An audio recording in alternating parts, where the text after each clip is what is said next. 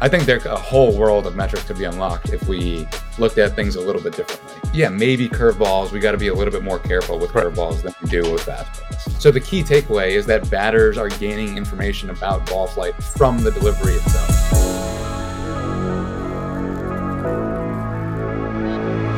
Jimmy, welcome to uh, welcome to the Tread Podcast. Uh, good to have you here. Yeah, thanks for having me, Ben. This is awesome.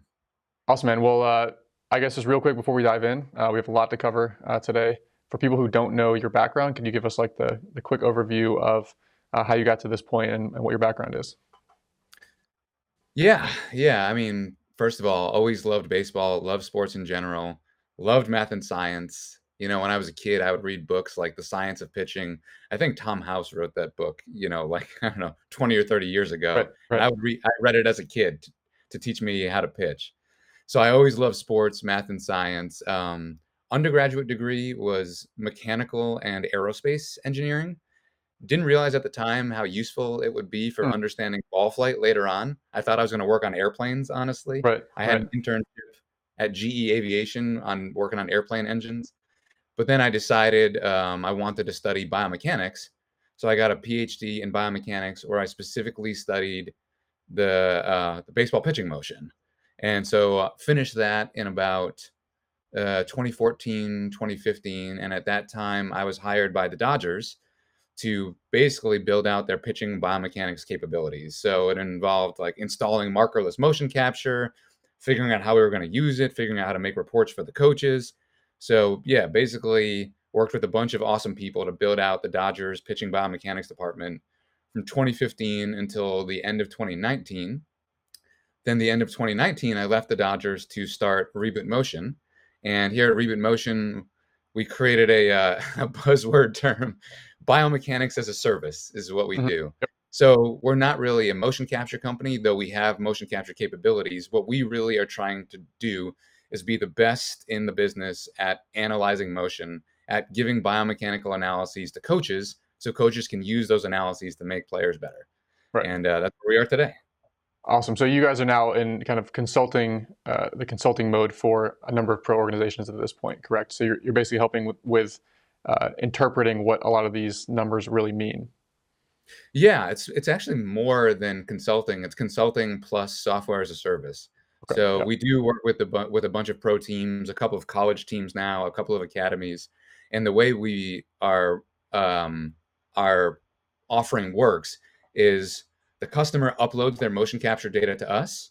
Our analysis software processes it, dumps out metrics that they can then do data science on top of. It also dumps out reports that the coaches can use. And then I do spend a lot of time with the coaches, the front office, helping them understand how to best use it and interpret it. But ultimately, the goal is to educate so that they don't need me. Sure. So they can use reports and the metrics to do what they need to do. And then I can just continue to build cool software and cool analyses. Sure. Awesome. So you, you were kind of in that first frontier of uh, motion capture in in pro ball. Yeah. Then the Dodgers were one of the very first teams to begin trying to build a true like motion capture lab. Correct. Well, so actually, it wasn't a lab, it was in the stadium. So the very first thing that we did was install, um, uh, I think this is public knowledge, um, a markerless motion capture system in Dodger Stadium. So we installed KinaTrax. So I know a lot of people tend to first go to, let's build, we need a lab. But uh, when I got to the Dodgers and KinaTrax already existed, uh, you know, my thing was if we have the ability to analyze in-game data, like let's prioritize doing Right. that. The, the problem in a lab environment is you don't know if that's what the person is doing in competition, especially when you use a marker-based system. Right. You know, like when a person has to strip naked and then put all these, you know, dots all over their body. You know, are they doing what they would do on a mound if they had clothes on and they didn't have these dots all over their body? Right, I'm, not right. so sure. So at the Dodgers, our first thing was let's get an in-game biomechanics. Awesome. So just real quick, going over kind of the evolution now. Now that you've like been on the Yeah. inside, now now back on the outside, but still having Mhm. some involvement with uh, with pro organizations. Like how how Yep. far do you think they've come? And then what would be some areas where they still you know need to improve, or or kind of the next frontier uh, for player development? Is this you know like what you're working on right now, is which is the interpretation of what these Yeah. numbers actually mean and how to apply it to pitchers? Um, where can they continue to get better? Where do you see the next ten years going from a pro standpoint? Um, Yeah, I still think I mean, I think we're doing, uh we being biomechanists, like, at in Major League Baseball, are now doing an awesome job of collecting lots and lots of data. Um, I still think a lot more needs to be done to make it interpretable, and at Reboot Motion, that's what we really focus on, is, like, how do we make it actionable? That's, like, our big thing is, like, actionability. 'Cause, um, I think there's a trap that a lot of people you know, so the thing is a lot of biomechanists, they they go into the pro sports world from a research, uh, background, you know, they have PhDs in biomechanics, and then, um, they tend to really hyper focus on the respur the research aspect of it. They tend to hyper focus on, "We need to do all of the validations to make sure this thing is accurate to within a millimeter before we can Mm. give any recommendations." But the thing is, like, you can give, like, solid recommendations without knowing if your motion capture system is accurate within a millimeter. Right, right. So I think, um, still, you know, a lot of people in the pro sports world tend to, uh, focus a ton on making this, like, research grade biomechanics, and where I come out on it is, like, let's actually really focus on making it actionable. You know, Right. this this this gets into, like, the debate between marker-based motion capture and marker-less motion capture. You know, we want millimeter accuracy, yeah, maybe we need a marker-based system, but if we want the most actionable data, then maybe we need a marker-less system. So that's where I think we can continue to get better, is focusing more on the act actionability as opposed to the accuracy and, like, the research. Right, and that's that's something that you and I have talked about in private is, uh, you know, Tread, we don't have a motion capture lab yet. That's something we're moving Yeah. towards likely in the next 12 to 18 months. Um, but it's not like you can't get players better without having Yeah. data on every single pitch, right? There are some Yeah. some biomechanists out there, I know you're not one of them, who think that if you don't have data on a certain like regular constant data, you cannot Yeah. You know, have some any sort of action steps. You have no idea what you're doing. There's no way to actually get pitchers better. Mhm. Um, so something we're working towards is just being able to have that as an additional layer on top of our current understanding. Like you can see visually on video and just working with a player if they're Yeah. flying way open, you can see if their elbows Yeah, right by their ear. Like you can see this stuff on video. It's not it's not yeah. rocket science. Would it be helpful to have that additional layer on top so that you can get, you know, get these checkpoints when things are going well and then be able to see these really subtle, you know, two, three, four degree Mhm. differences over the course of the season. Like, yeah, of course, that would be that would be helpful. And I almost Yeah. see that as like another layer on top to give coaches an additional uh, additional tool. But there's kind of a theme where certain biomechanists are like, you can't possibly get a player Yeah. better without this. And it's like, what did Yeah. what did coaches do 20 years ago? What did coaches do 30 years ago? Like, so Yeah, no, 100%, Ben. Well, um, one of my favorite things, like, when I really got into the weeds with the Dodgers and I started, like, really trying to understand the physics of the pitching motion, and I sometimes I sort of see myself as, like, a translator between, like, what coaches say and teach and then, like, physics and biomechanics. And when I really, like, approached it from a naive perspective and really got into the weeds with it, I was like, "Wow," like, the all of these things that coaches are saying, like, are right. You know? Like, it's it makes sense. All we're doing well, not all we're doing, right? Eh, you know, people say, like, the best analyses, like, confirm what you already know for, you know, for, you know, 75% of the analysis confirms what you already know, but 25% of it, like, surprises you and helps right, you learn right. something. And that's what I find where I find with biomechanics is most of it is just, like, intuitively what coaches are already thinking and doing. But then there is, you know, the 25% is like, "Oh, that's really cool. I didn't know that. That's something I can use to make this player better." For sure. I'm I'm curious. Um, you do have a little, you know, a little bit of a pitching background yourself. Uh, did you play in high school or just growing up or in college at all? Not college, I wasn't good enough, but I I did play, uh, in, you know, a lot of little league and high school. I I played Okay. through the the end of high school. Do you do you fi- find that being able to lean on that does help with interpreting some of the data? Like how how much do you think that's informed your ability to like weed out some of the you know false assumptions in, in terms of what you're doing or, or Yeah. provide context? Like do you feel like if you didn't have that pitching, even playing in high school, if you didn't have that or you didn't know what throwing a curveball felt like or throwing a fastball felt like, or how much do you lean on that in terms of being able to filter through some of the data that you're actually getting? Yeah, it 100% helps, which isn't to say that you need to have played to be able to, like, analyze and communicate, but it definitely, definitely helped when I, like, knew what it felt like, and I had been coached before to do some of these things. Um, one of the most important things that I did uh, at the Dodgers, you know, before really like here's an analysis, here's what the analysis shows. What I would, you know, I would just sit in the coach's lounge and just like be a fly on the wall as they're all talking and like it's what's so one of one of the coolest experiences to me is like in spring training or in instructional league like the day is over for the players and the coaches just sit in the coaches lounge and they talk about pitching and hitting until 10 p.m. at night yeah. and you can just yeah. sit there and just absorb all of that information so like me playing certainly helped but also just sitting there and absorbing all of that awesome stuff that they were talking about just helped a ton be able to then communicate is like oh here's what the analysis is showing. Here's how it relates to what people talk about. Do you think that the role of, of a biomechanist should be uh, to be able to make actual uh, practical recommendations or do you think they should leave that up to the coach? Like hey here's the data. Here's what it means but then you let the coach actually decide from there what to do with the players. Like how, how do you see the role of a biomechanist yeah, so, in terms of that yeah, so this is uh, a very, very important thing for Reboot Motion is that we are specifically for the coach. You know, different players like internalize things in different ways. They're motivated in different ways. Different cues work for different players. Like every time I've ever tried to go direct to a player, it's gone poorly. Cause like, you know, that's not my I'm not a coach. You know, I've never I've never been a pitching coach. Um, so I think it's really, really important to just to give to be able to uh, effectively give the information to the coach, but then let the coach be the one to make the call, make the decision on how to make the player better. Yeah, I, I always talk about like knowing the knowing the boundaries of your competency and trying to stay yeah. with it. Like, I know that I'm not a physical therapist. I know that I'm not a sur- like surgeon. So like certain yeah. things, like you have to be yeah. able to defer out, and but also know enough about it that you can know who to defer to and know you know know know enough about the context, so you know enough about coaching that you can understand what yeah. to, what context to share it without yeah, yeah, yeah. making those direct coaching recommendations. Mm-hmm. Yeah, awesome. Um, well, cool. I think we've given people a little bit of a you know uh, kind of taste of, of what you're all about. Um, I'm yeah. curious if we get a little bit more into the weeds now uh, for those that are, are interested. I know I'm certainly interested in picking your brain. Um, one of the things that Reboot Motion is is kind of known for and, and, makes them different is you really believe in using momentum uh, in yep. your calculations.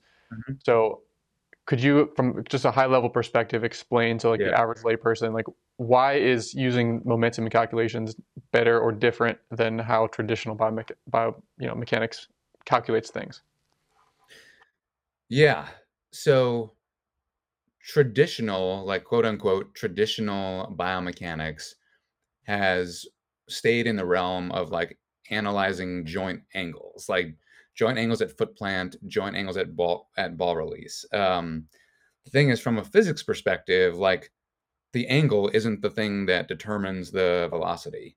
And so there, you know, in traditional biomechanics, people do analyze joint velocities, but the problem also with just sticking in the realm of velocity is the mass of a body part, uh, the person plays a huge role right? Like uh, people have probably heard, you know, of, or maybe they haven't. I don't know. If people have done any physics, you hear about conservation of momentum. But the thing that truly determines how velocity is transferred from like one entity to another entity is uh, the conservation of momentum. That's that's like a primary part of like what determines how velocity is transferred from one body to the next. So what is momentum? Momentum is in so many words, mass times velocity. So it's really getting the mass into the equation.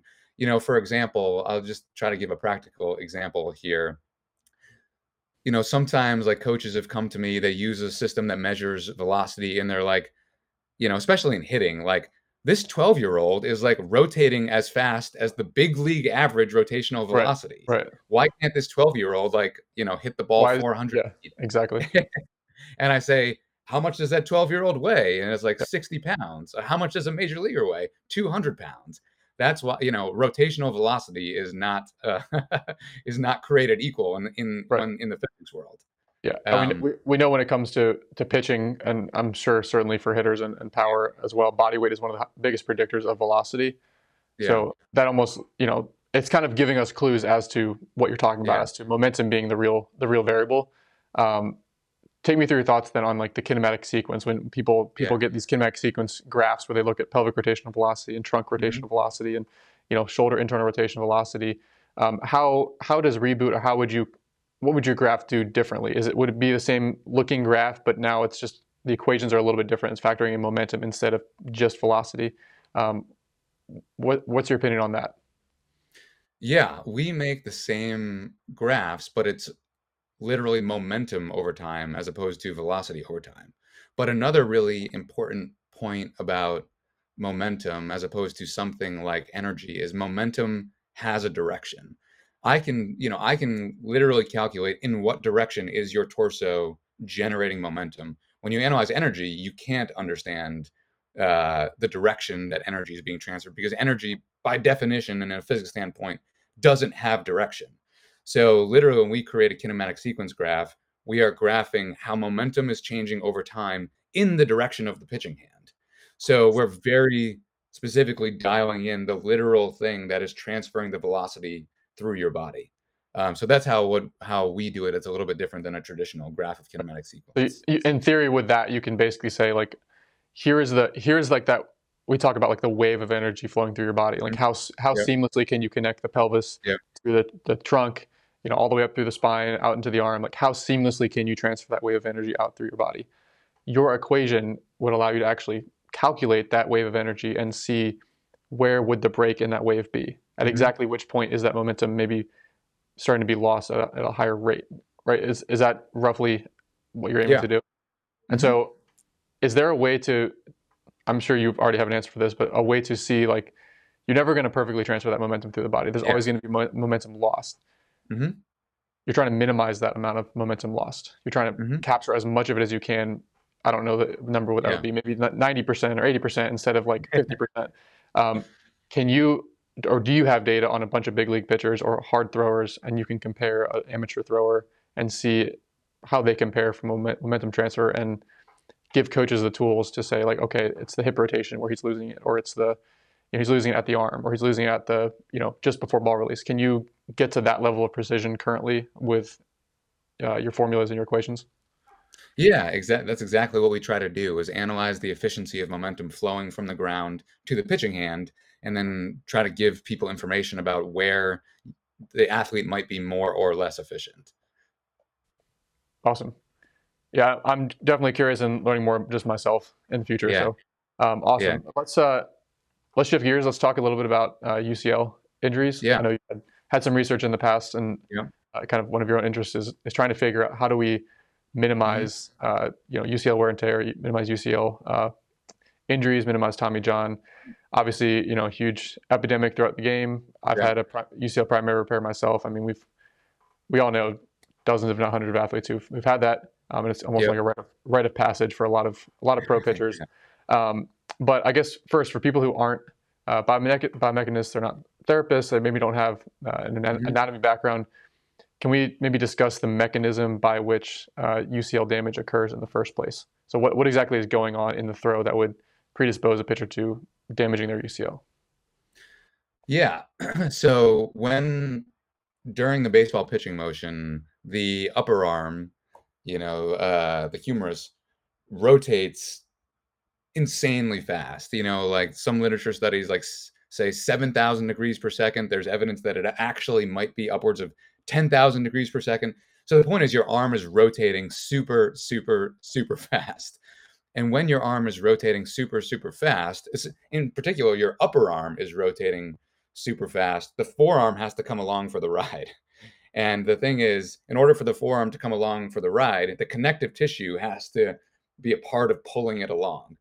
So in the pitching delivery, that's essentially what happens is the connective tissue between the upper arm and the forearm, one of those pieces of connective tissue being the ulnar collateral ligament, the ligament on the inside of the elbow, the forearm gets pulled along. And if you're pitching over and over, over, over and over and over again, micro damage in that ligament can build up over time. And eventually, you know, if enough damage builds up, that that ligament can fail. I mean, it's it's hard to say most people believe that it's uh, an accumulation of damage over time that causes this injury but i think it's possible that there are acute events too that could possible that could cause this injury as well but essentially that's what happens is that little ligament fails at some point for a lot of pitchers because the arm is rotating so quickly. Awesome. So, um, would you be able to kind of cover the different factors that support the UCL then? So, uh, this mm-hmm. obviously all this connective tissue is being stressed um, as a result of the throw. Um, the UCL is only one of those factors that actually yeah. stabilizes that, that gapping effect yeah. of the medial elbow. So, what are the other uh, variables that act to support the UCL?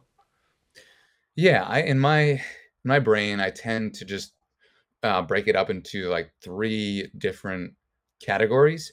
So the first category is like ligament. So there's ligament. Ligament connects bone to bone, right? So the ulnar collateral ligament is the primary ligament on the inside of the elbow, the medial side of the elbow, that connects the forearm bone, uh, the ulna, to the humerus, the upper arm bone. So that's one thing. But then there's also, it's not just like the the forearm is not just connected to a hum the humerus at like a single point. There, the the forearm actually like sits in like a socket on the humerus. So there's actually aspects of that like that bony articulation, that osseous articulation, that just by its structure actually keeps the elbow stable. So the bones themselves actually play a role in allowing the forearm to stay attached to the humerus as the humerus is rotating really quickly. And then the thing that I spent a lot of time studying in my PhD is all of the muscles. So there's a bunch of muscles, wrist muscles, finger muscles that cross right over where the UCL crosses. So they can help the UCL, uh, you know, essentially like take the forearm along for the ride as the as the upper arm is rotating really fast. So those three categories would be the UCL, so ligaments, bones, and muscles. Awesome. And so um, I know there's there's research looking at like the the loading at which the UCL would tear mm-hmm. it if nothing else were there to contribute. Yeah. So if we if we didn't have the, the those kind of osseous or capsular uh, support, yeah. we didn't have the muscle, uh, mm-hmm. you know, supporting the UCL like what what are about those loads where the UCL would, you know, pretty much fully rupture if we didn't have those things supporting it? Yeah, and I can hear people like screaming about fascia. So sure, we can throw fascia in there. I, I tend to lump uh, fascia in with muscle, just you know the way I learned it in my PhD from like a computational modeling perspective. But we can we can throw that in there as well because I can just envision people screaming about it. um, but uh, but yeah. So what's so what's interesting about the way people describe the failure mode of the UCL in literature is they dis- often describe it as a like torque value. Mm-hmm. Um, the problem is like, uh, um, so do you want to get into the weeds on like what is torque right now?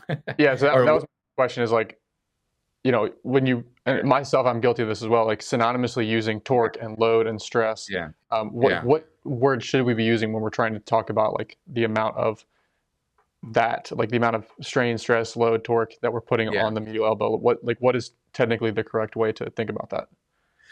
Yeah. So the ligament itself literally fails because of strain. Like it gets stretched to a point or it gets damaged enough where it like pulls apart. Um, so for ligaments, there's a stress versus strain curve. So uh, what stress literally is is the amount of force that ligament is supporting um, divided by its cross-sectional area. we're going we're going really deep in the weeds here, but but that's that's the thing that's really causing uh, the ligament to fail is the amount of force that it has to support given the area that it has. So when it has to support too much force given the area that it has, then it then it tears. Um, people often describe the failure mode in terms of torque, but the problem with describing it in terms of a torque, so torque is force applied at a distance. And that distance is the distance from the varus valgus axis of the elbow. So, what people don't often talk about is like there could be minor differences in how people define the varus valgus of the el- the varus valgus axis of the elbow, and if you define that axis differently, then your torque numbers come out differently because right. the torque numbers are dependent on calculating the force and also knowing the moment arm of that force. Um, so yeah, so the literal thing that causes the UCL to fail is the stress and the strain on it. So can we, if we kind of get into that a little bit deeper? So yeah. um, you know, one of the things that you know we can bring up is is thoughts on like the Motus or pulse, yeah. as not called sensor, um, which is is giving us a, a, you know approximate torque. Those torques, my understanding is it's a little bit different than what you might see in like a uh, like a true biomechanical like laboratory setting. So the exact yeah. the absolute numbers are a little bit different. Again, potentially because they're calculating it uh, those numbers slightly differently. Um, but at the same time, like what are the limitations of a tool like that of using torque and saying like torque higher torque equals higher, you know, stress on the UCL because we can't we can't know without knowing the cross sectional area of the UCL we can't actually calculate stress like you said. But what are the limitations of using torque alone from something like a pulse sensor? Yeah. so there's a lot of there's a lot of uncertainty involved in calculating torque. So the first one, the first piece of uncertainty is what I already mentioned is it requires you defining the axis about which the forearm is rotating. And that's just not a really straightforward thing to do. So if you define the axis about which the forearm is rotating a little bit differently than somebody else's study, you're going to get different uh, you're going to get different torque values. Um, the other thing that's tricky is these sensors, uh, they're not. So the way you calculate torque is by measuring rotational acceleration. Um, but when you have a marker based system, like you're literally measuring position. So in order to get from position to acceleration, you have to do math. You got to take derivatives. And when you take derivatives, you introduce noise and then you have to apply filtering to smooth out that noise. So like that ma- that whole system of math that you have to do to get from position to acceleration, you have to make choices about about how much you filter. And so uh, the choices, you know, people try to standardize these choices, but still like the math it just involves like uncertainty and smoothing out noise, which means it's really hard to compare like one torque value versus another if you didn't do the exact same methodology. And even with a sensor, you know, so sensors generally measure like angular velocity, um, but they're still not directly measuring like angular acceleration. So still, you have to do some math to get from what the sensor is collecting to the actual torque value. And just again, that math introduces um, uncertainty in the calculation. So this is why you know you mentioned that like the actual torque value that the pulse sensor gives you is different than what you see in the literature just because the math is different the uh, the, the actual thing being measured is different so it's just really really difficult to standardize these calculations across different systems so it's really hard to compare one system the, the torque value calculated by one system to the torque value calculated by another system unless you're very sure that your methods are exactly the same I know even if you did, let's say, have like the perfect torque value, what is what are the yeah. limitations of using that on and assuming like a one to one correlation between higher torque and higher, you know, rates of UCL injury? Yeah, it goes back to the three components uh, that we were talking about earlier that help uh, the the forearm uh, stay connected to the humerus during the pitching motion is you know the the ligament contribution is one contribution. The ucl is like one contribution. But we also have the contribution of the bones the capsule. We also have the contribution of the muscles.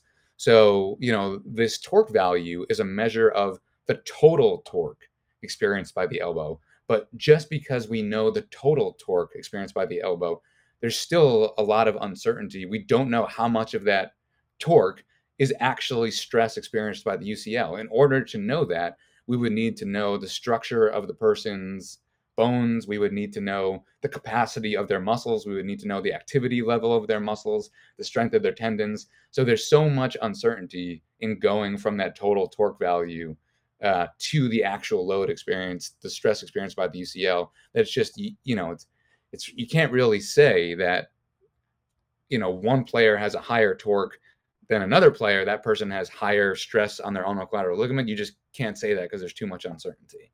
Right. Well, one thing we can effectively assume though is that if we have uh, less fatigued, better functioning flexor pronator muscles, stronger flexor pronator muscles, at least in an isometric sense, um, yep. that should theoretically help. It'll contribute more towards reducing some of that loading off the UCL. So some, yes. something we can control as coach, as, at least as coaches or strength and conditioning coaches, um, is strengthening the, the flexor pronator muscles, not pitching in an extremely fatigued state, Mm-hmm. Right? Like a weak flexor pronator muscle, at least how I communicate it to my guys, like no different than a fatigued flexor pronator muscle. It's a flexor pronator that is inadequately prepared to actually stabilize the elbow at that specific instance in time. Yep. So maybe on pitch 120, you know, if your grip strength is normally like 170, maybe on pitch 120 it's like 110. You're no better than the guy with a grip strength of 110 who's fresh because it's just it's incapable of doing the job. Mm-hmm. So it's accurate to kind of think of it in from that sense, like as as the flexor pronator fatigues, the proportion of that you know of that load that's going to the UCL is is going to be higher. That 100 yep. newton meters or whatever, 60 newton meters, whatever we're going to calculate it. Yeah. The proportion of that going to the UCL will be greater the more fatigue that you're inducing, or the weaker the flexor pronator muscles, the less contribution from the flexor pronator. Yep. Awesome. Well, this this kind of feeds us into uh, the study or the, the biomechanical model that, that you shared with me. Mm-hmm. Um, I believe this was like 10 years ago now, but yeah. I know uh, you know we can, we can get a little bit into the weeds with that. But could you kind of first describe um, you know what your what your purpose was in doing this biomechanical model? The the title of the paper was uh, the effect of forearm posture on the elbow varus torque generated by the flexor pronator muscles, implications for the UCL. So what what were you trying to uncover with this paper with this uh, biomechanical model? Yeah, so it's it's very very difficult to study these forearm muscles in a living breathing person because there's a lot of them in a small area. It's hard to like put instruments in there to measure what they're doing. A lot of people have done cadaver studies trying to measure what these muscles are doing. Um, my uh, research lab my phd uh, one of the reasons I joined the lab is because it's the lab is very was very focused on is very focused on I think still focused on um, building a com- uh, a computer biomechanical a computer simulation a biomechanical model of the of the human arm. So that way we can perturb this model in ways we can't perturb a living breathing person. We can mm-hmm. measure things in this model that we can't measure on a living breathing person. So the idea here was if we have a model that accurately captures muscle paths, muscle origins, muscle attachments, can we more granularly understand if we're manipulating things about the forearm posture, how does that change what the muscles are doing? And that's just really hard to do uh, in a live person. It's easier to do in a cadaver, but still you can measure things in a much more granular way when you do a computer simulation. So when you you basically use a computer made a computer simulation, you, you created this biomechanical model of the arm, of the you know flexor pronator muscles, of the UCL, and mm-hmm. you you pass it through this this model, and you were looking at the degree of supination or pronation of the forearm during a throw, and calculating okay how much uh, how able to resist uh, that valgus torque, you know, were these different muscles at different orientations. So basically, like we know the flexor pronator muscles are extremely important to stabilize the UCL or stabilize yep. the medial elbow, take load off the UCL. How does mm-hmm. that the amount of supination imp- impact their ability to function in that way? So what what did you guys find in that paper? What was the kind of takeaway? Yeah, so the foundation of this work uh, was my PhD advisor, Dr. Wendy Murray's PhD, which was she built the initial version of this upper extremity model. And then what I really tried to do was add information about this varus valgus axis. And so, so that's really where I came in, is I wanted to add this axis and see what would happen if we measured stuff about this axis. so, yeah, what uh, what we did was we did a simulation where we just increased the amount of supination in the model and we increased the amount of pronation in the model and we looked at how the muscle the individual muscle capacities changed so the thing is, for a muscle, uh, the the ability for a muscle to generate force is dependent on how long it is. Right. You know, the uh, length tension relationship of a muscle. So that was the, that's the essence of what we were looking into. Is as we rotated, as we pronated, supinated the forearm, how did it change the length, uh, the length tension relationship of their muscles, and that in turn impacts the ability of these muscles to generate a torque to counter the damaging torque that you see in pitching. So that's what we explore. Yeah. So to kind of to translate some of that stuff for for yeah. someone who doesn't have a, a background here, um, the real point for coaches is like how uh, if we compare like a curveball or a slider, or something with more supination, yeah. where you're getting around the pitch, with something like a fastball where you're more neutral at ball release, right? More supination, more pronation. How does that yeah. impact the ability of your forearm muscles to protect the UCL? And what you're saying is that when you're when you're in more supination at ball release, you're putting your your pronator and your flexor pronator flexor muscles in a greater stretch. When yeah. the muscle is at a greater stretch, so you can think about uh, for people listening, like if you're going to do a bicep curl, where is your bicep strongest? It's strongest right around 90 degrees when it's in this neutral yeah. position, like somewhere in the mid range. Yeah. you can't lift as much weight when you're in fully extended or a fully flexed position. Mm-hmm. So it makes total sense what you're what you found, which is that um, in greater degrees of supination, these muscles are not able to contract as well, or as yes. hard, or, or, stabilize as well the UCL. And when mm-hmm. you're in more of a neutral position, like a fastball, they're able yeah. to contract and stabilize the medial elbow better, right? Yes. Yeah. essentially, essentially, yeah. I mean, to boil it down, the more su- the more supinated the forearm posture, the less able the muscles were to generate a protective force. Okay, and it makes it makes sense when you're thinking about it. Like if, if you're going to shake someone's hand and try to like turn inwards, pronate, you're going to try to pronate yeah. hard inwards. You'd probably want to do that from somewhere in a neutral posture. Like you'd be able to pro- yeah. produce the most most force there versus being in a completely supinated posture and trying to mm-hmm. create a torque that way. So mm-hmm. it intuitively made sense when I read that paper and I looked at the graph.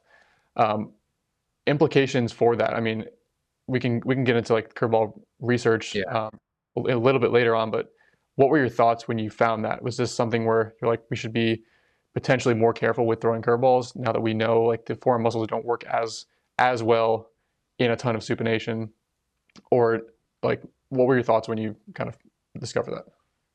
Yeah, and exactly that is just not necessarily that curveballs are more dangerous. I mean, this gets into the weeds a little bit, but typically what people find is the torque experienced by the elbow when throwing a curveball is lower than the torque experience when you throw a fastball. So the demands on the muscles are actually lower. So like the demand on the muscle is lower, the capacity on the muscle is lower. So it's hard, it's still hard to say if the um, if the risk on the UCL is higher, but still it made me think about uh, yeah, maybe curveballs. We got to be a little bit more careful with right. curveballs than we do with fastballs. So the the overall torque the elbow is experiencing on a curveball is it's lower, but at the same time, the muscle's ability to protect the elbow also lower. On a fastball, it's higher torque, higher capacity. Yeah. So it kind of explains why it might be a little bit of a wash in terms of making a yeah. concrete recommendation about one being more dangerous than the other. Um, I think that makes a lot of sense. Um, what are your thoughts just before we get into some of the kind of curveball yeah. data and the practical side, what are your thoughts on splitters? Because there's there's a little bit of a debate on splitters, and um, you know, does really spreading the fingers create yeah. more tension at the elbow? Is there an injury risk there? What are your thoughts? Yeah, it's it's a very similar story. You know, in a curveball, like supinating uh, the forearm is the thing that changes the length of the forearm muscles, which changes their ability to protect the elbow. In the same way, when you throw a splitter, and you're splitting your fingers out wide, something that I don't know if a lot of people know or think about, like your finger muscles, some of your finger muscles cross all the way down through your forearm, cross your elbow. So splitting those finger muscles out wide also theoretically impacts the length of those muscles, their ability to generate force at the elbow. So it is it is theoretically possible that um, the finger posture associated with the splitter does change the muscle's ability to protect the elbow. Something something that makes me think about is uh, is like sprinters who constantly get hamstring strains and they're yeah. in a anterior pelvic tilt. Yeah. Guys who are in a ton of anterior pelvic tilt, their hamstring is now always on this yeah. fully stretched position, and they're putting a ton of force through it, but it's always it's in this huge stretch position. Versus, you know, you get the pelvis a little bit more neutral. The hamstrings yep. are now in a more neutral position. You know, the, the incidence of hamstring strains potentially a little bit lower. So mm-hmm. it's one of those things. I mean, we were talking about before we started recording, like you know, is it just the fact that it's different and that if, if you build up to it too aggressively, um, that it's, it's, a problem? Or is it the fact that like if someone's been throwing splitters for a long time, maybe they've gradually stretched yeah. out their fingers, their body's adapted to that slightly uh, longer, you know, length tension relationship, um, where splitters might not necessarily be a factor if you've been throwing them for a long time, or is it just a factor? Maybe like for me, I don't have super giant fingers, so like I yeah. have to really, really crank a ball in there. I've played yeah. around with it, like it doesn't feel comfortable, but someone with you know, a Aroldis Chapman splitter, like he doesn't even have to like get a huge stretch. He just his fingers right. are just so big, he can just yeah. force the ball and like you know, like that's probably a, it's probably a different scenario based on somebody whose like fingers have to stretch significantly further versus someone who already has yeah. Bigger fingers that can just engulf the ball without even having to yeah crank it in there. Yeah, yeah, hundred percent. Awesome. Um, so I want to kind of move on and, and, talk about some maybe practical implications for throwing breaking balls, throwing curveballs. Mm-hmm. Really hot topic where you know parents yeah. want to know like, hey, what age should I start yeah. throwing curveballs? for my kid? Uh, you know, is is this dangerous? There's a lot of conflicting information, so we've kind of covered the a little bit of like what's out there in terms of the research. But could you kind of uh, I don't want to ask you to like summarize all the available research on curveballs, but like, is it a mixed bag? Does it all point towards curveballs being safer, more dangerous? Like, what are your general takeaways from overall what's been found in the research? Yeah, I mean, there's a lot of conflicting evidence, and I think because there's just so many factors involved. Um, you know, like we talked about a few minutes ago. Um, you know, when you measure this total torque on the elbow with a curveball versus a fastball, you know, typically you see that that torque is lower on a curveball, you know, because you're throwing generally just because you're throwing the curveball slower. so that involves like fewer or, or, lesser velocity, lesser acceleration, which leads to lesser torque on the elbow. But like we talked about, it's possible that the forearm muscles are less able to protect the elbow when you're supinating in a way to throw a curveball. So maybe you know there's there's a change there, and it's hard to say like whether one is more dangerous than the other. I think the uh, and then also like when the these survey studies, sometimes it comes out that curveballs you know cause more p- pitchers to be more in pain. Sometimes it turns out there's no difference. So essentially, it's a mixed bag, and I think the reason is is just because it's so dependent on the athlete's specific situation, the health of, or not necessarily the health. Well, yeah, the health of the athlete's forearm muscles, the uh, the the uh, maturity of the athlete. So I think there's just a lot of different factors there where it's hard to give like one rec- uh, one recommendation fits all. Yeah, the, the I agree with that. And the, the way that I kind of like to think about it is it's it's way more of a spectrum, like a risk yeah. spectrum, where there's various risk factors that can be you know on or off versus yeah. like binary, like curveballs are good, curveballs are bad. Right, like on the one extreme, maybe you have a kid who's like 10 years old who's yeah. throwing like three three outings a weekend, like at his tournament, like throwing 50% of those pitches are are breaking balls, and he's like really twisting the doorknob, and he's got zero. He can't even do a push up, and he has no strength base at all, and like just right? You can you can check all these risk factors, and it's like, yeah, that's probably a bad idea. Or you could be like, this could be a 12 year old kid who's, you know, he's got he can do some push ups, like he's got a decent little bit of strength base. He's, yeah. Uh, we'll talk about like ramping up the workload. He's he's been yeah. intelligently ramped up, and he's you know spinning a few breaking balls and catch play a couple days a week, like just to start learning a little bit of the feel of that pitch. And he's not using them very often in the games. He's not relying on that pitch, and he's not being abused those are two very different scenarios, and it's it's much more of a continuum than a curveballs are good, curveballs yeah. are bad. You can't even touch a curveball till you're, you know, till you're shaving. Like you hear that sometimes. yeah. So that's I, we're on the same page from there. There's just so many so many variables that you have to evaluate, and it's not just all or nothing. Yeah, I mean, I think, and it sounds like you might want to. This is what you might, might want to transition to. To me, the more important thing is is managing like ramp up like changes in just how you're in the demands that you're putting on your body right like if if you are a kid a pitcher who's throwing 100% fastballs and you're throwing you know 75 pitches every outing 100% fastballs then one day you switch to 50% curveballs all of a sudden right. like demands on your muscle on your forearm muscles is changing a ton and they haven't had a chance to adapt to that change i mean it's the same way i mean the you know like if you are jogging, you know, three miles a day, and then all of a sudden you do like a monster sprint workout, right? right you know, right. a good chance you're gonna like pull your hamstring because you haven't trained your muscles to right. do a sprint workout. So to me, it's much more of a uh, we need to manage like these transitions in these differences in the demands we're putting on our body. Right. You wouldn't like go from zero to running 10 miles. You wouldn't go from zero to like benching 300 pounds you know you always like ramp up a change in a demand on your body so that your body can adapt to support it And that to me is the really important thing is if you want to introduce a new pitch type, you have to gradually ramp your body up into be able into being able to support throwing that pitch type. For sure, and, and just to kind of add on to that, one of the things we we've noticed and observed, and even in my own throwing, like when you are on ramping an athlete and you start to incorporate sliders or, or curveballs, yeah. a lot of times they're going to get a ton more pronator soreness in those in that first week or two. So we can talk maybe a little bit about the mechanism there, but it's yeah. you, you, are in more supination, so you're going to have different activations of the different forearm muscles. It's not just a static thing. Like yeah. your your model pretty much explained this. Like your pronator is on more stretch because why? You're in more of a supinated position. These muscles are being stretched.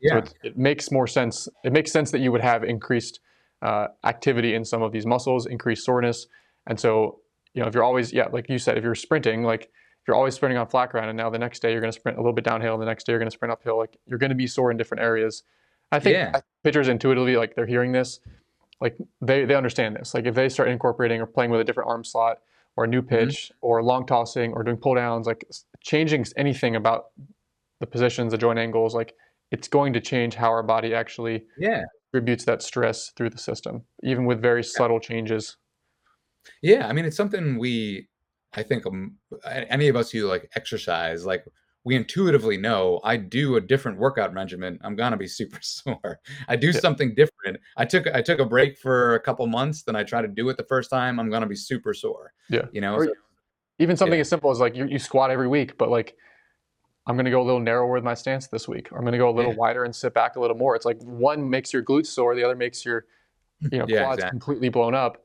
Yeah. And it, it's something as simple as like 10 degrees out with your toes and a little bit narrower yeah. stand like completely changes how that's that load is actually being transmitted through your body and how the muscles are yeah. contributing to that stress. Yeah, people don't people don't think about it very much, but the body is very good at adapting very specifically.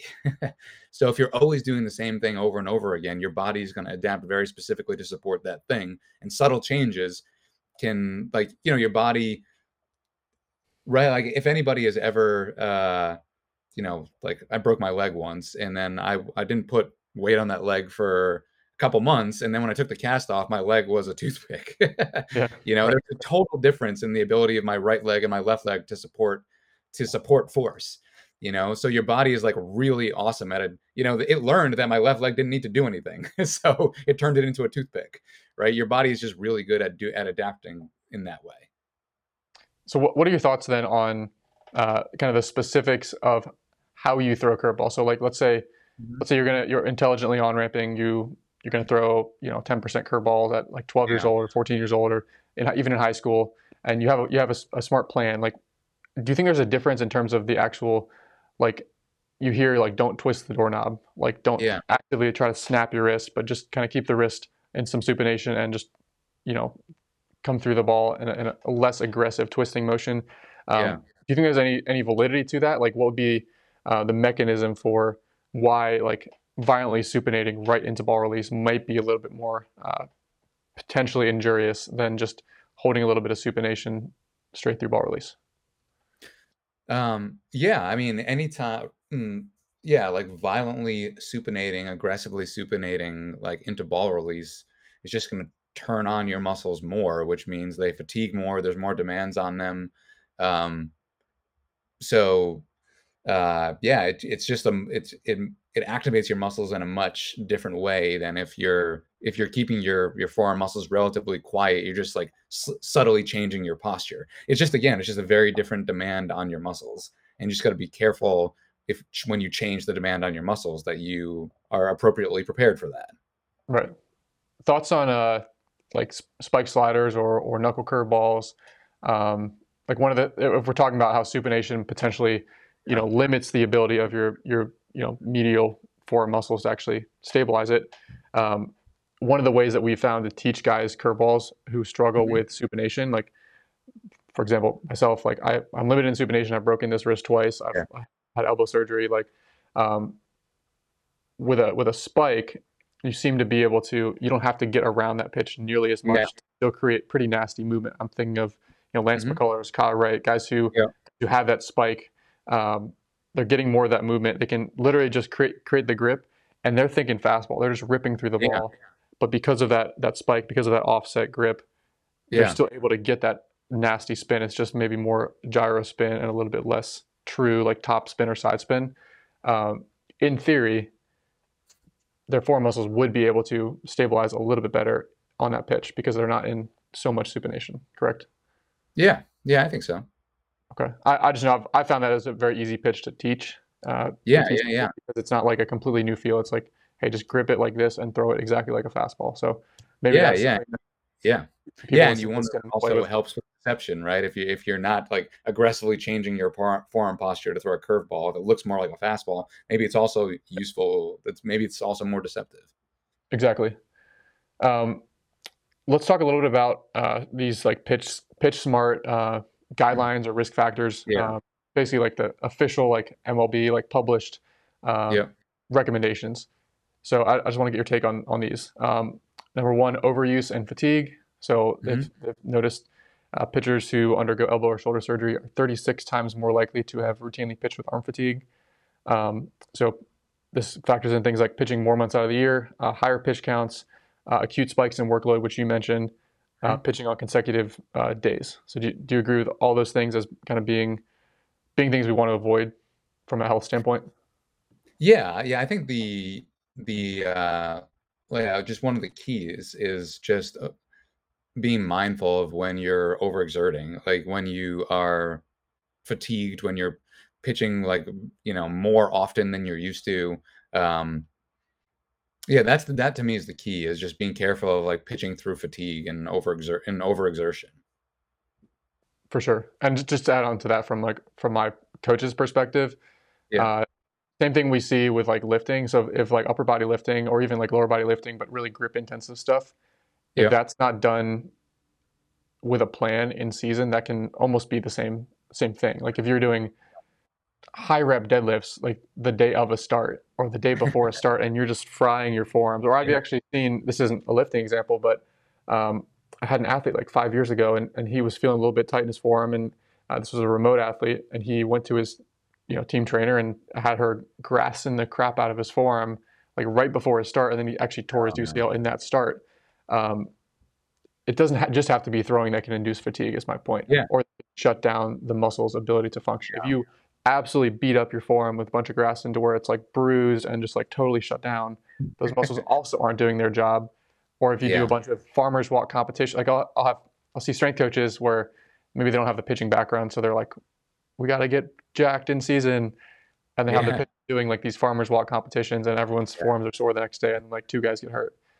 So just thinking Yeah. of it from like a total a holistic perspective it's not just throwing that can induce fatigue in those muscles. It can be any number of factors bad sleep bad Yeah. recovery. Yeah, in in terms of these guidelines, I'm I'm less I would be less concerned about like total volume in a year per se, uh, compared to just appropriately ramping up and like ramping down. And period periodizing like strength versus activity. You know, it's just Right. like any sort of like exercise regimen is um yeah, manage the on ramp, manage the off ramp, give yourself rest when you need rest, allow your body time to adapt. So I'm I'm always less worried about total volume and much more worried about ramping up and ramping down and adequately mixing in rest when rest is needed. Interesting. Do, do you have any thoughts about like year-round throwing then, given given that pitch a pitcher does factor that in, so they they on ramp properly, they maybe do Yeah. have some periods in the off season. Um, like cer- certain pitchers that even pitchers that have a, a track record of staying healthy, Yeah. like Max Scherzer comes to mind. They really prefer not to completely shut down, but to take maybe a few months away from Yeah. competitive pitching. But they're still tossing ball. They're still playing catch a couple days a week, keeping the arm moving. Um, I know this, you know, starts to get outside of like your direct research realm of expertise, but like just gen- general thoughts on like how those two things kind of compare. Like, do you think that's more of a preference-based thing, um, or some hard rules as far as like pitchers need to take like X amount of time off every single year? Yeah, I'm always hesitant to give hard rules. Um, I I do think it's important to for a pitcher to give themselves some time uh, in a year uh, or in a given period of time when they're not stressing themselves at like max capacity. You know, definitely like you keep throwing, right? If you're throwing like below like sub maximal intensity, you know, you're probably not stressing the UCL. At, at, the very least, you're not stressing it in the same way you do in competition, right. and maybe not even stressing it at all. So I think like you know, you don't necessarily need to take time uh, totally off from pitching, but I think periods where you're not throwing ma- max effort all the time is really good for your body to rest, recover, heal, and and grow too. So yeah, so I, I guess my, my thought would be like when it comes to uh, different moves in the weight room that we'd be doing, like if, yeah. if you're squatting, like do you just t- are you going to take like three months off from squatting, or are you just going to have like uh, some sort of deload from squatting at various points throughout the year? You're you're probably not going to just like stop lifting altogether for three months yeah. Some point in the year.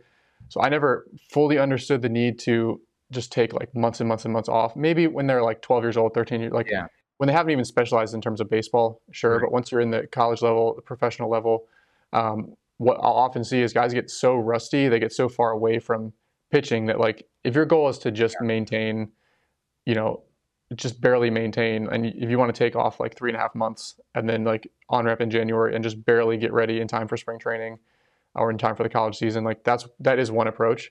Um, it just doesn't give a ton of time to actually make any sort of sustained progress in the off season. Yeah. But then the flip side of that, uh, the flip side of that as well is that uh, your muscle your muscular system will recover a little bit faster, like certainly in season than your than your ligaments and your connective tissues. Yeah. So if you're on like a five day rotation and like you recover, you feel like you're not sore and you're like just recover in time for that next start. Maybe your muscles are recovered, but maybe your ligament, your connective tissue aren't yeah. your nervous system aren't 100% recovered in time. So like that would be like the counter argument where like at the end of a season, you're not hurt, but maybe there should be a little bit of time, at least away from max effort throwing, to incorporate some more of like that ligamentous connective tissue, uh, even like just nervous nervous system healing to allow it to catch up a little bit more. Yeah, yeah, hundred percent. Yeah, it's uh, the ability of like a body part to heal is more or less. I mean, again, there's a lot of factors, but it's just the amount of blood flow. You know, muscles have a lot of blood flow; they can heal pretty fast. But ligaments, bones don't have a lot of blood flow. It takes them longer to heal. So even though your muscles may be recovered, yeah, your your ligaments might be might be not so recovered. You might need a little bit more time for them to recover. Awesome. Well, I can just go through the the last couple um, pitch smart recommendations here, uh, just just to summarize them for people. Uh, the next one they you know they mentioned is showcases. Um, and this this goes straight yeah. back to what you've talked about. Um, and I mentioned here, like it specifically has to do with doing showcases at a point in the off season when you're not on ramped for that. Yeah. So if you're not on ramped and all of a sudden you go to a showcase and you try to impress a, a college coach or you try to impress a scout, like that's a recipe for disaster. So showcases are a risk factor. Um, they mentioned breaking ball usage, but acknowledge there's a huge ton of conflicting evidence yeah. uh, in there. We I think we've covered that. Um, they also recommended learning good fastball mechanics before beginning to throw a breaking ball. That goes back to like not just like twisting the doorknob and just yeah. throwing your arm into a ton of supination, which, you know, an eight, nine, ten year old who their arm slot is like wildly varying pitch to pitch anyway, like maybe that's a guy where we start to incorporate breaking balls once they have actually developed some feel for how to, yeah. you know, decent decent mechanical guardrails as we, as we like to say. I think that's probably a decent place to start like eight, nine, ten years old, probably too too young, just from that standpoint, just from that perspective. Yeah, yeah. I think um, I think he would be okay with me sharing this. I actually think he may have talked about it on a podcast. This is one of the things that uh, I remember I had a conversation or with Walker Buehler about in in spring training. Like, I mean, I don't know if it was me and him one on one, but I remember him talking about uh, before he would, you know, Walker can throw a ton of different pitch types. He has really right. awesome control of his body. But one of the things that he did specifically talk about is he wanted to master the ability to his fastball mechanics, repeat his fastball mechanics, manipulate his fastball mechanics, really understand his body throwing a fastball before he would start to mess around with all of his other pitch types. So he that's something he specifically talked about. I think maybe it was a podcast with Ross Stripling where he where he talked about this. But um, yeah, it's something that that has come up. Yeah, and I I can relate to that 100. Uh, percent I always felt like learning these different off speed pitches was like the final step until you until you have high level mechanics, until you can efficiently transfer mo- momentum through your body, until you can you know uh, you have a I don't know if you want to call it high velocity delivery, but a, high, a highly yeah. efficient delivery and a consistent delivery. Um, then just learning the feel of how to manipulate your hand at ball release is is when you can start to learn and master these other pitches. Yeah. But until you have that foundation, it's almost like you're you're trying to improve these other pitches on like this rocky foundation. You're yeah. like on a ship at sea, like moving around. Um, mm-hmm. So I never I never personally saw the be- the benefit of spending too much time worrying about all these off-speed pitches until I figured out my fastball mechanics. It was like, well, the yeah. second I changed my fast my arm slot or fastball mechanics again, I'm gonna have to relearn these pitches anyway. Yeah. Like, yeah, yeah. Let's get this one thing down. Let's figure out how to throw, you know, whatever it is, 90, 95 miles an hour, or at least have mechanics that could elicit yeah, that. Like 65 miles an hour. yeah, if it's 65 miles an hour, but it's at like 12 years old, 30, whatever, yeah. it's like uh, decent sequencing of their body, decent timing, decent sequencing, decent conditioning of their arm, on ramping. Um, I guess I, I could mention like for for kids, like if you're even going to consider throwing curveballs, like can you do 10 push-ups? It's like I, I understand like 12 year old kids don't need to be in this crazy strength training regimens, but like that doesn't mean they can't do a few sets of push-ups a week yeah. or do something to at least begin to strengthen their body a little bit. They're not going to get super jacked. They don't have the hormones to do that, but that yeah. doesn't mean that they can't get a little bit stronger and their bodies can adapt to some extent. Like, can they do 10 push-ups? Can they do like 10 body weight inverted rows on like ring, like some very, very, very basic things. Can they goblet squat like a 30 pound dumbbell? Some, some just very basic stuff can go a long way towards just making sure we have the, the general strength uh, mm-hmm. and conditioning of their, of their actual arm muscles. Um, they mentioned pitcher catcher athletes. So again, kind of goes back to overuse and fatigue, but catchers are making a ton of throws every game. Pitchers doing both just is tough. And I've seen that myself in, uh, some of the athletes I've worked with. Higher velocity, right? People don't want to hear that higher velocity increases injury risk, but the unfortunate nature is it does. But at the same time, like that's a huge predictor of advancing through the game. So like, I don't know if you want to speak on that, but there's, I don't, I don't see a way to really avoid that correlation between higher velo and higher injury risk, except accounting for all the other risk factors as much as we can. Yeah, yeah, yeah, hundred percent. I mean, it's just like a fact of physics. You know, like in order to get make your velocity go up, the acceleration has to go up, and when the acceleration goes up, the torques go up. Um, yeah, it's just kind of a fact of physics. But it's not to say that you can't throw very fast efficiently. Like you know, we didn't really talk about it very much, but I do think it's possible to have a pitching motion. I mean, it's obviously, I think it's maybe it's obvious that it's possible to have a pitching motion where you throw really hard and you don't stress the UCL very much. So um, I do think that correlation is going to be unavoidable, but I also think with efficient pitching mechanics, you can you can sort of like reduce the impact of that correlation of that fact of physics. I should right. say.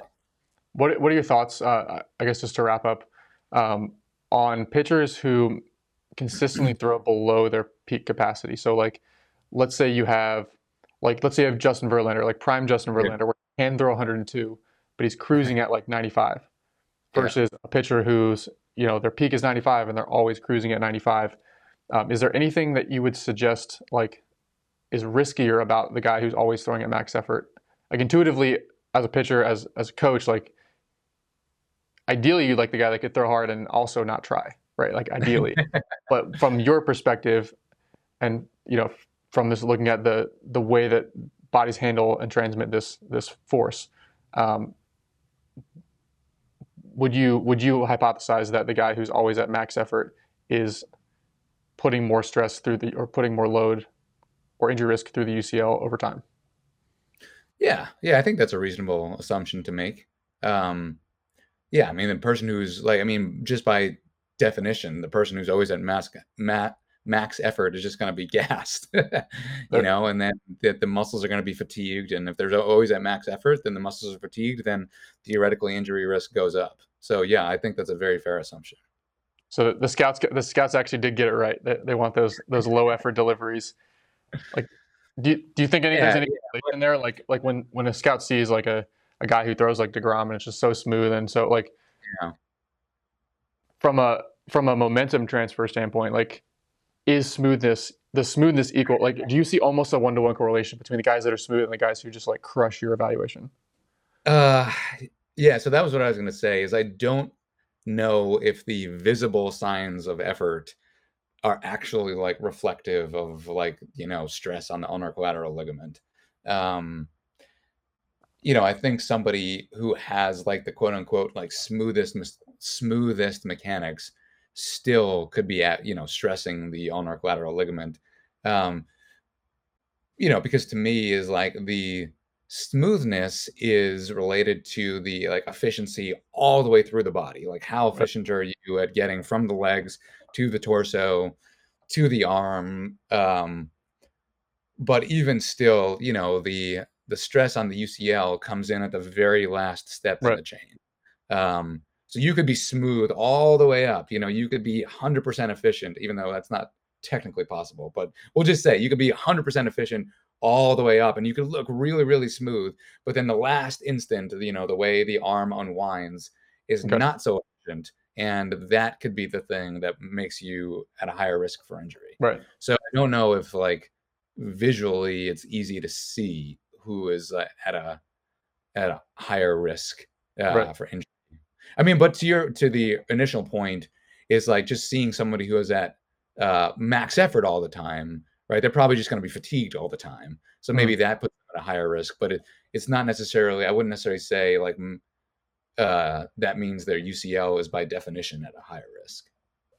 What would you say? Uh, this will actually be my final question. But what would you say to the people that try to pin an injury on a specific mechanical factor? So do you, like is it is it possible to say this guy got hurt because of X, Y, or Z?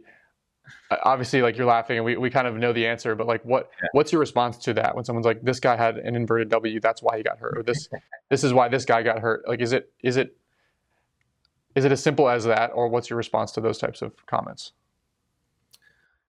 Yeah, it's just like there's so many things involved in did this person hurt their elbow that it's yeah, it's like it's impossible to pin it on to pin it on one thing. To especially like one specific mechanical thing. Because like one specific mechanical thing, like maybe their body is really well adapted to the, their particular mechanics and therefore like that mechanical thing is fine for for one person. Um so yeah, it's impossible, you know, like the things that are seem to be more important is again managing fatigue on ramp off ramp, um, things like that, um, versus like pinning pinning an injury on like one specific mechanical, like one specific part of someone's mechanics. I lied because yeah. I have one more question based on that, based on that answer. Um, with with systems nowadays, like with KinaTrax, yeah. with Hawkeye, like um, yeah. when you're getting re- these regular reports on pitchers, how much do you look at the fluctuations in that data to try to identify injuries ahead of time? So can you say like, okay, by the sixth or seventh inning, like his elbow flexion angle starts to change, or his arm starts to drop, or release yeah. starts to drop? Like, how much have you looked at that real time data, or even like just over the course of a season, yeah. to potentially try to uh, predict injuries before they happen?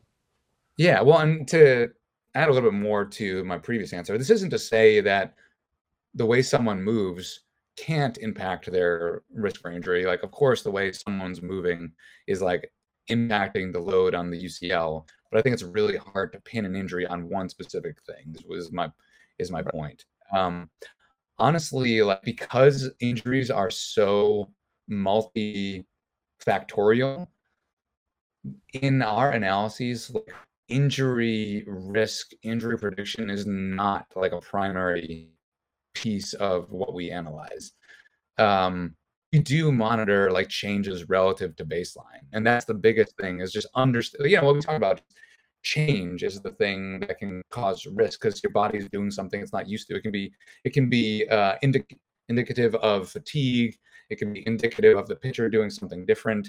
But typically, like thinking about injury risk, it's much it's much more about like how is somebody changing compared to their baseline? How about somebody pitching through fatigue um, versus like having a red flag? Oh, this this elbow angle went into the danger right. zone. Not necessarily right. that. It's more like how is this person changing relative to the baseline? Is this pitching? Is this person pitching through fatigue?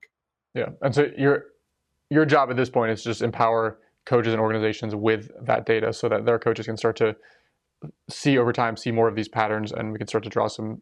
Yeah, yeah. Like the big, like one of the big things that we do is flag changes. And again, I don't know, you know, being now on the outside and not in the room with the coach and the pitcher. I don't know if this is a change that's desired. I don't. I don't know why this change occurs, but is occurring. But it's just like flagging changes for the medical staff, the coach, the organization to look into to say, is this change something that's desired or is this change something that's Right. not desired and therefore it's problematic so that's kind of the, where, where we fall on this Yeah, it's cool to think about the way the direction that that's, that's heading, and just knowing it's it's so complex. Like the more you learn, the more you realize like there's a ton going on here. It's really complex, but or at, at least it's it's cool to see that you're empowering people uh, with that data to be able to make better decisions, or at least you know begin to learn more about how these all these uh, inter you know Yeah. interrelated connections uh, actually manifest themselves. So I think that's really cool what you guys are doing. Is there a way to first figure out which pitchers are the most deceptive? Like given like yeah exactly given right how no their stuff in, yeah. in a vacuum plays, how much better are they performing than their stuff in a vacuum should be playing? yeah That pitcher is the most deceptive. Now we can take all these different models that we've come up with and compare them to does this actually spit out like Josh Hader and Yeah, these guys that 100%.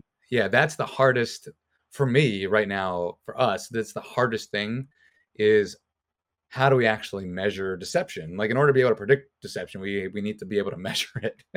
Well, can you can you just like can we just pretend that these pitches are happening are coming out of a pitching machine? They're coming out of a certain release side, a certain release height with a certain spin axis and a certain spin rate. And like how would that pitch play is total isolation of like the limbs and the hair and the like how how would that pitch play? And then what's the differential between that number or that FIP or whatever, that Mhm. WOBA for that pitch from that tunnel, from that everything, Yeah. and how it's actually playing in reality. And maybe that's that pitcher's deception score or something. yeah, yeah. I don't know. I don't know how you would. Cal- I, I'm not like smart enough to Me- calculate that. yeah, me this is not my thing. I mean, we at the Dodgers we had like somebody who made like pitch stuff grades, which were Yeah. supposed to be somewhat independent, but but yeah, but like I think uh, the success of a pitch is very dependent on where it's like where it's released from. I don't know. Yeah, there's a lot. There's a lot Yeah. to figure out there. Yeah, like we have Yeah. there's we have stuff plus that we use, weighted stuff plus. Then there's execution plus, which factors in like the location. Like there's there's a lot of, there's a lot of variables. So it's like I think we'll learn a lot more about that in the next five ten years as people develop better better models.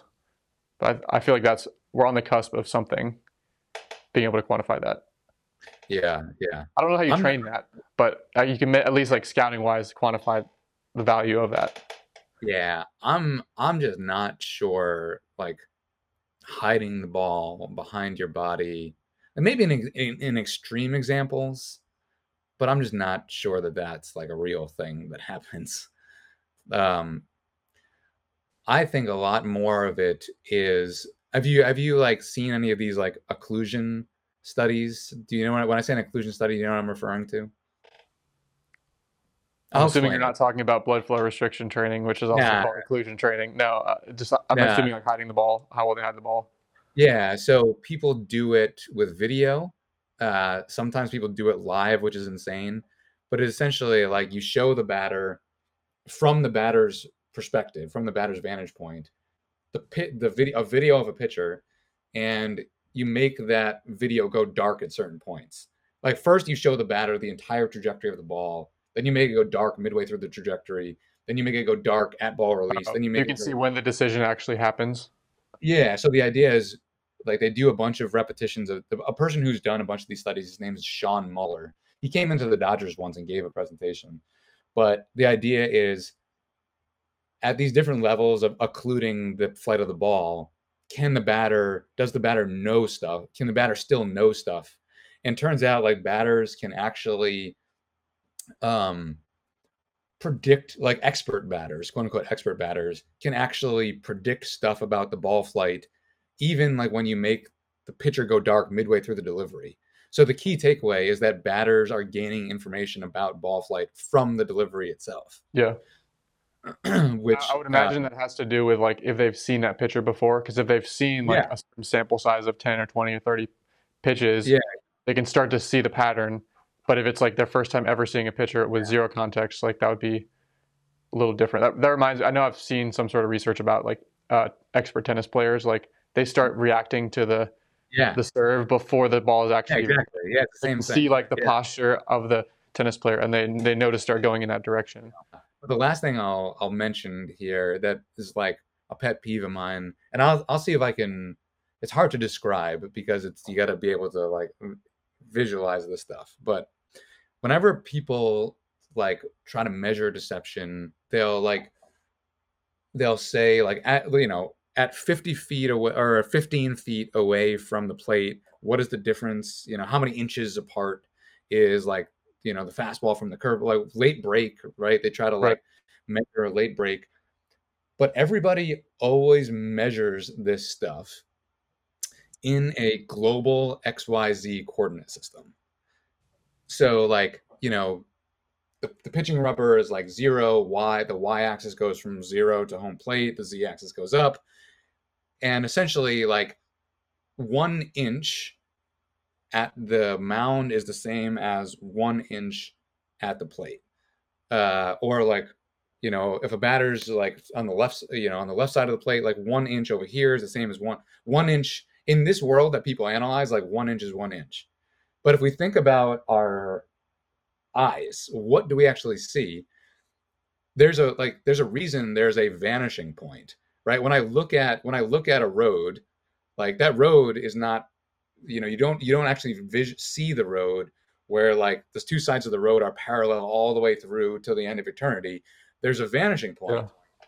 because one inch is not one inch to my eye like one inch is smaller or different depending on how my eyes are seeing it depending on where i'm looking at it like i look at a at a road from one side, like the vanishing point is in one spot. I look at a road from another side, the vanishing point is another spot. Essentially, like we perceive things in a way such that one inch is not one inch.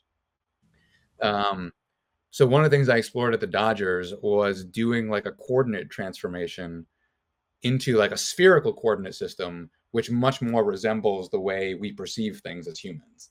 And I'm really fired up about this. I don't know if I'll ever have time to really dive in. Maybe somebody else will.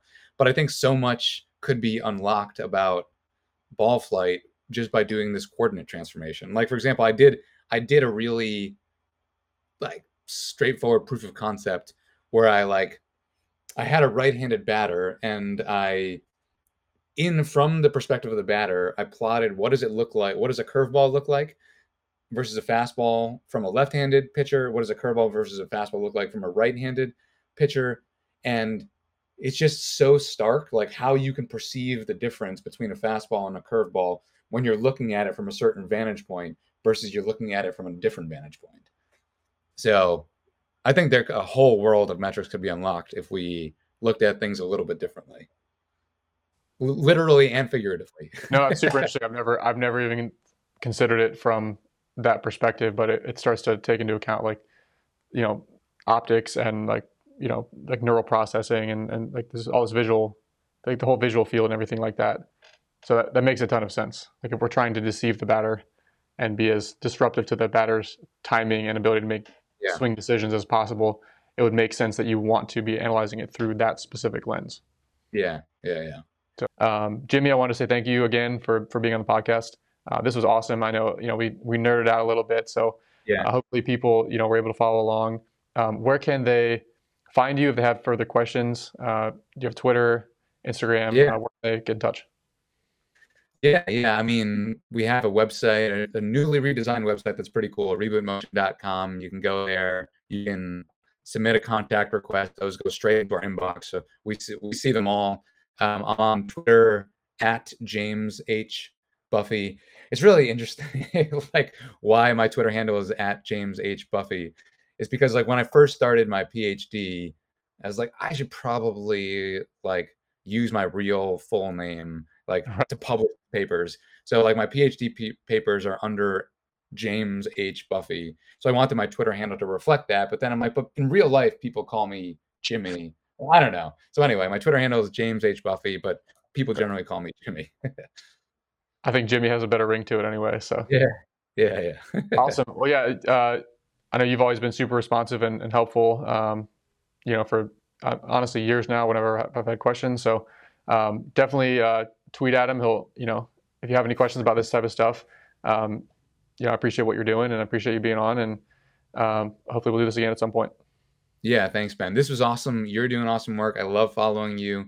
What's What's awesome, honestly, is I know that you don't have like a research like PhD background, but like yeah, I think it's like like we talked about early. It's cool, like coaches, good coaches, like their intu- intuition is just spot on. And I know you've done a lot of you know research yourself even though you're not a researcher but it's awesome to see like what you're doing and how much of it just like aligns with the science even though you're not necessarily a scientist yeah, we're just trying to find answers, and we're getting there from different yeah. different angles. Um, and the better I can understand, you know, the kind of the research and the outside angle as well. Um, a lot of it kind of, like you said, like seventy five percent of these things validate what we already like know and observe. Yeah. But occasionally you're, su- you're surprised and there's something counterintuitive and we can learn from that. So yeah, you know, I, I welcome it. I welcome the discussion. I want to learn as much as I can about the research side. You know, incorporate motion capture into what we're doing, um, but at the same time, like always have that grounded coaching yeah. expertise and background where you know, if someone came to me and said that like curveballs don't place any more like activation on your pronator, I would instantly be skeptical of that because I have a hundred data points, you know, even though they're anecdotal and even in my own body, like that yeah. directly contradict that. So having the coaching background and the the experience of you know training hundreds and thousands of pitchers, you know, between all the coaches at Tread, like we can sniff out the BS pretty quickly. Um, but yeah. at the same time, like you want to constantly be learning and you know understanding the mechanisms for for why these real world applications and observations are actually occurring. So yeah. it's fascinating to talk to guys like you and appreciate the the perspective. Yeah. Yeah, thank you, Ben. This was a lot of fun, man. We'll, we'll do it again. Yeah, absolutely, Jimmy.